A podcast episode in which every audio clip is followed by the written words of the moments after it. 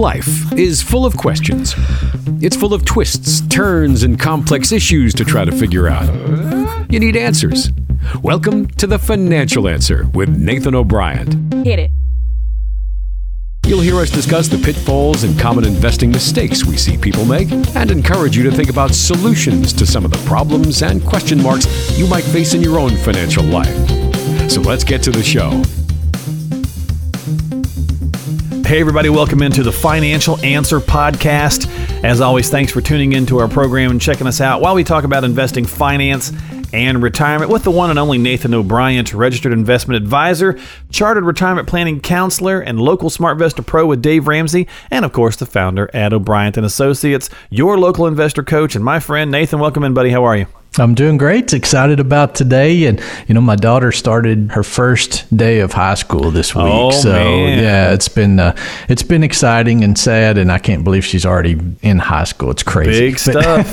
Big is. doings. It is, but man. and then the market, you know, throws us that curveball on Monday. So just a lot of stuff going on. A lot of on. stuff going on. At the time of this Yeah. podcast, yeah, that's actually going to be our topic. We're going to talk about market declines and maybe how to handle some of the things and some of the fear that can happen because it's been a volatile week. But hey, kudos on the kiddo. And yeah, Yeah, it won't you. be long. She'll be 22 like mine. So I know, I know. Yeah. Yours is graduating pretty soon. She's right? graduating the Navy yeah. uh, this Friday Yeah. as uh, as we speak. So yeah, very cool. So kudos to It both of our girls. That's right. Absolutely. No, that's true. well, let's get, let's get into our topic. We're going to change it up this week. We're not going to do our in the news and things like that. Well, I guess this really just is the news. So we're going to. It is. This is kind of our in the news and our confidence corner rolled into one.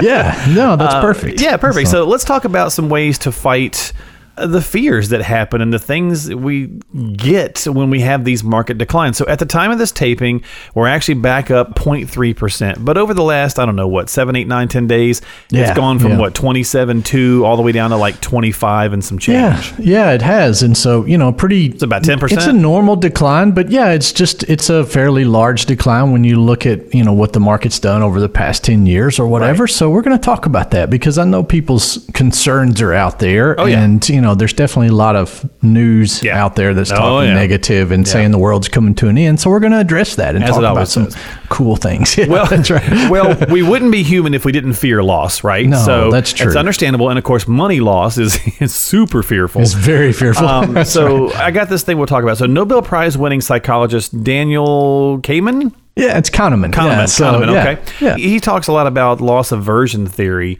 showing that people feel the pain of losing money more than they enjoy the actual gains. Which That's is- true. I, I would agree with that. I think that you know we get excited when we gain money, but I think, do think we really stress when we lose it. we run from that fear. You know, it's pain, and so Oh, we run from that. So that's yeah, Yeah, that was a natural instinct, right? It is, to, is, is to jump, move. You know, if you see a bear coming, your natural instinct is to run. It's the worst The thing you can road, do is that's to run, right?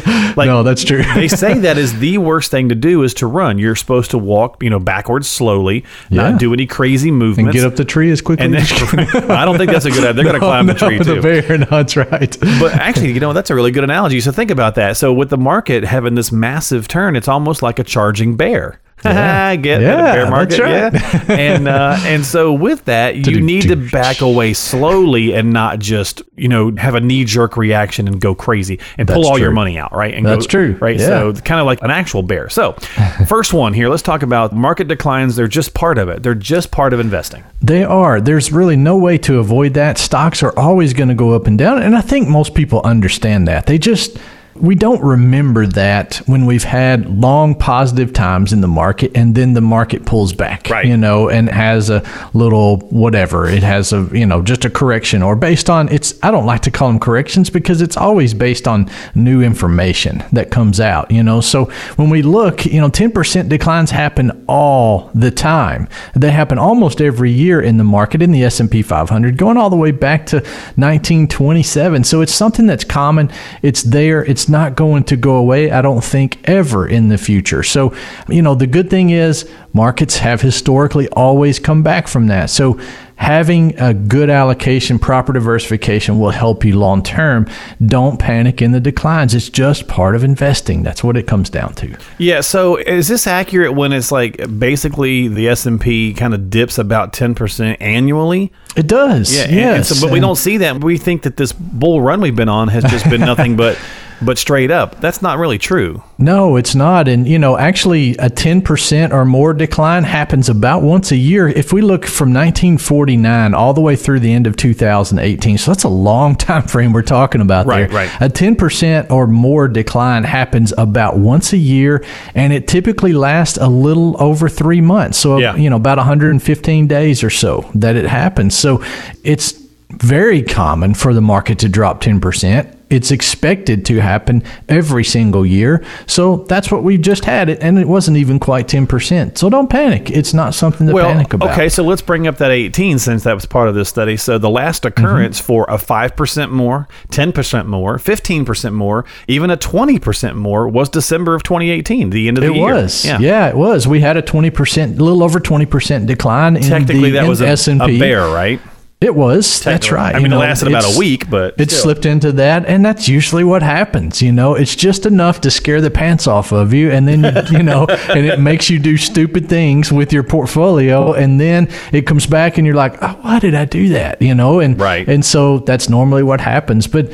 You know, when you have a 20% decline, it's not very often. It's about every seven years or so. Okay. Right. And so it takes some time for it to recover from that. So it's not usually as fast as it's been, you know, this year. So it came back from that decline really quickly and hit new highs, but that's actually not very common.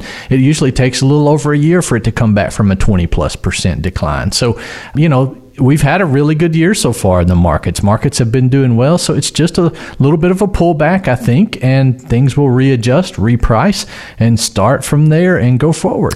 And a lot of this, obviously, this trade conversation has heated back up, which is It probably It's- part of that. It's always something, right, which is, is probably some of the fuel. It is Obviously, yeah. unfortunately, our country's been going through a pretty rough week or two with a lot of the craziness that's happened with uh, some other things.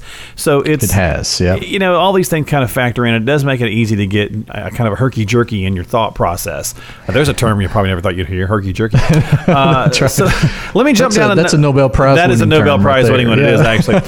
let me jump down to number five here. Diversification matters. Yeah. So in Yeah. times like this, is that even more important to be better diversified? Because yes, if if a ten percent drop happens and you're primarily all large cap, you're probably feeling that if that was the majority of what fell. Yeah, that's right. And, you know, there's never a bad time to be diversified. You know, there's always an asset class in a year that does really good, and we don't know what that's going to be ahead of time. Sure, okay. But right. there's always also one that does the worst every single year. So you don't want to really, I mean, it'd be nice to be in the one that performed the best every year, but you definitely don't want to be in the one that performs the worst every single year. So diversification helps you to avoid major losses, typically, historically.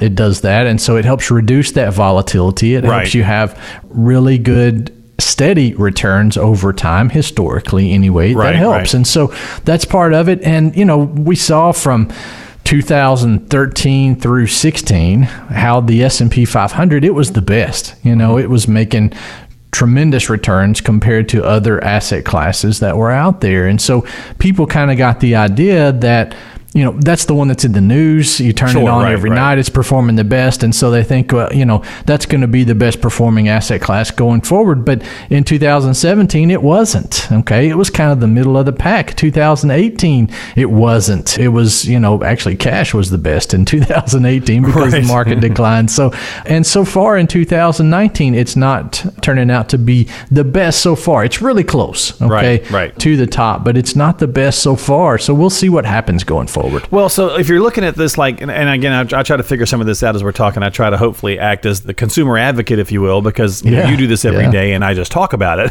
versus actually actually doing it. But if you're looking at some of this, like best performing assets versus worse, for example, Mm-hmm. from 2013 to 2016, so 13, 14, 15, and 16, U.S. large cap stocks was the top Yeah, performing asset No, class. that's right. Right. That's But then in 17 and 18, they were middle of the pack. You know, they were kind of halfway down. that's right. Just That's for a- a complete comparison of how year to year can change.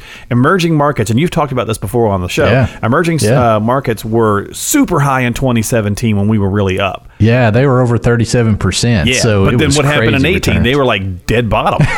They the did. very next Yeah, year. So, that's a lot of times what you see in emerging markets. It's the most volatile asset class out there. So you'll see they'll either be your most favorite that year or they'll be the one that you absolutely loathe because, because right. they'll have extreme positives and extreme negatives. And, you know, 2009 was one of those extreme positive years. 2008 was a crazy negative year for those. And so, you know, it's not something that you want to put all of your assets in. And this was actually something that I preached a lot to my clients in the past few years because emerging markets did really well for a long time in the early 2000s. Right. And so there was a lot of publicity saying, hey, have a lot bigger portion of emerging markets in your portfolio. Well, that Well, doesn't that help. That's a lot. year, yeah. That's a lot of volatility. That's Yeah. right. And so scare you to death in sometimes, you know. So there's a lot of negative 20s and 30 years in the past in, in emerging markets. Well, Nathan, are- so then if you're doing something like that, are we looking at counterbalancing that with fixed income?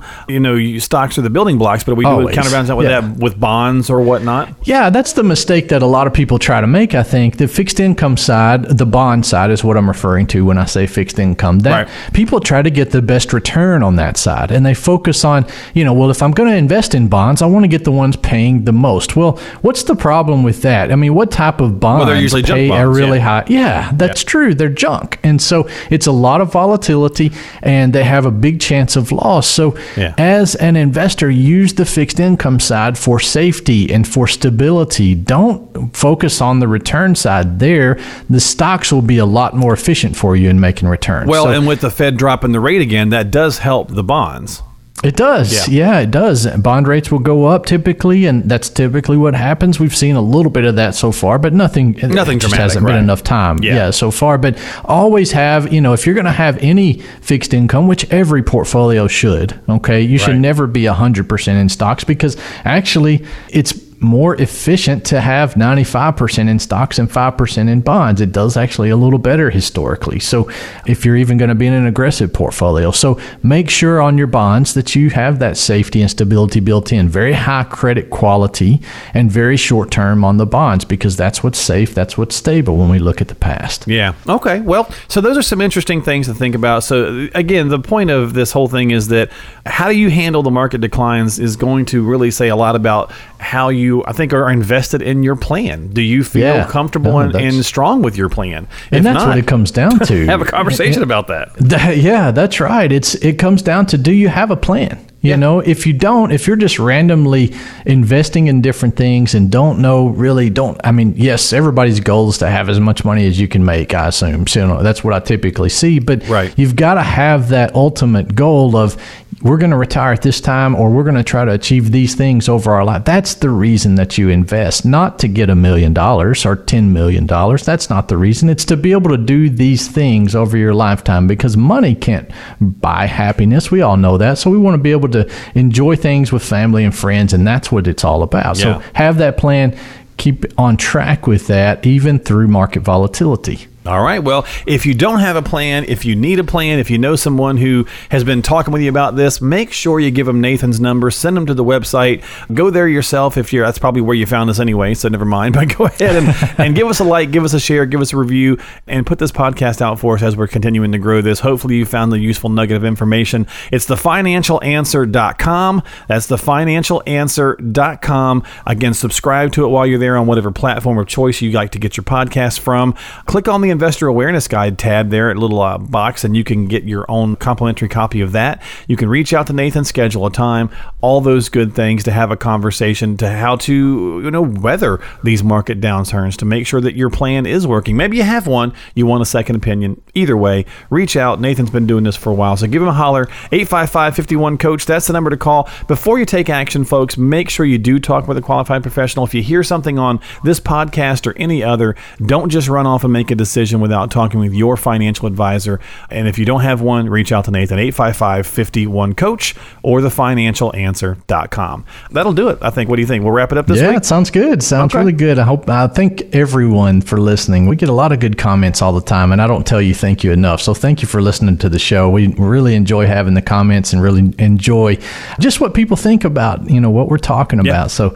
hope everyone has a good weekend. Hopefully, we have some fun along the way. I think we do, you know. And, Yeah. And I hope you have a Yeah. Enjoy your weekend. absolutely. I, I had this funny little thing. I'm going to let us uh, depart with this. So, uh, a guy I was talking to said uh, he knows what I do for a living. I talk on the radio about all this stuff all the time, and he says, "How do you get to be a millionaire? You know, are you one?" And I said, "Well, no, I'm a musician. You know." and and, uh, and he was like, "Oh, he's like, well, how do musicians get to be millionaires?" I said, "Well, they start as billionaires, That's right. and they progressively lose money." yeah, that's right. that's a good So, plan. Yeah, that's a great plan. Yeah. All right. Well, that's going to do it for this week, folks. Have a good time we'll, and enjoy yourselves. We'll see you next time here on the Financial Answer. Be safe and be smart and reach out to Nathan if you got some questions. We'll talk to you later here on the Financial Answer podcast.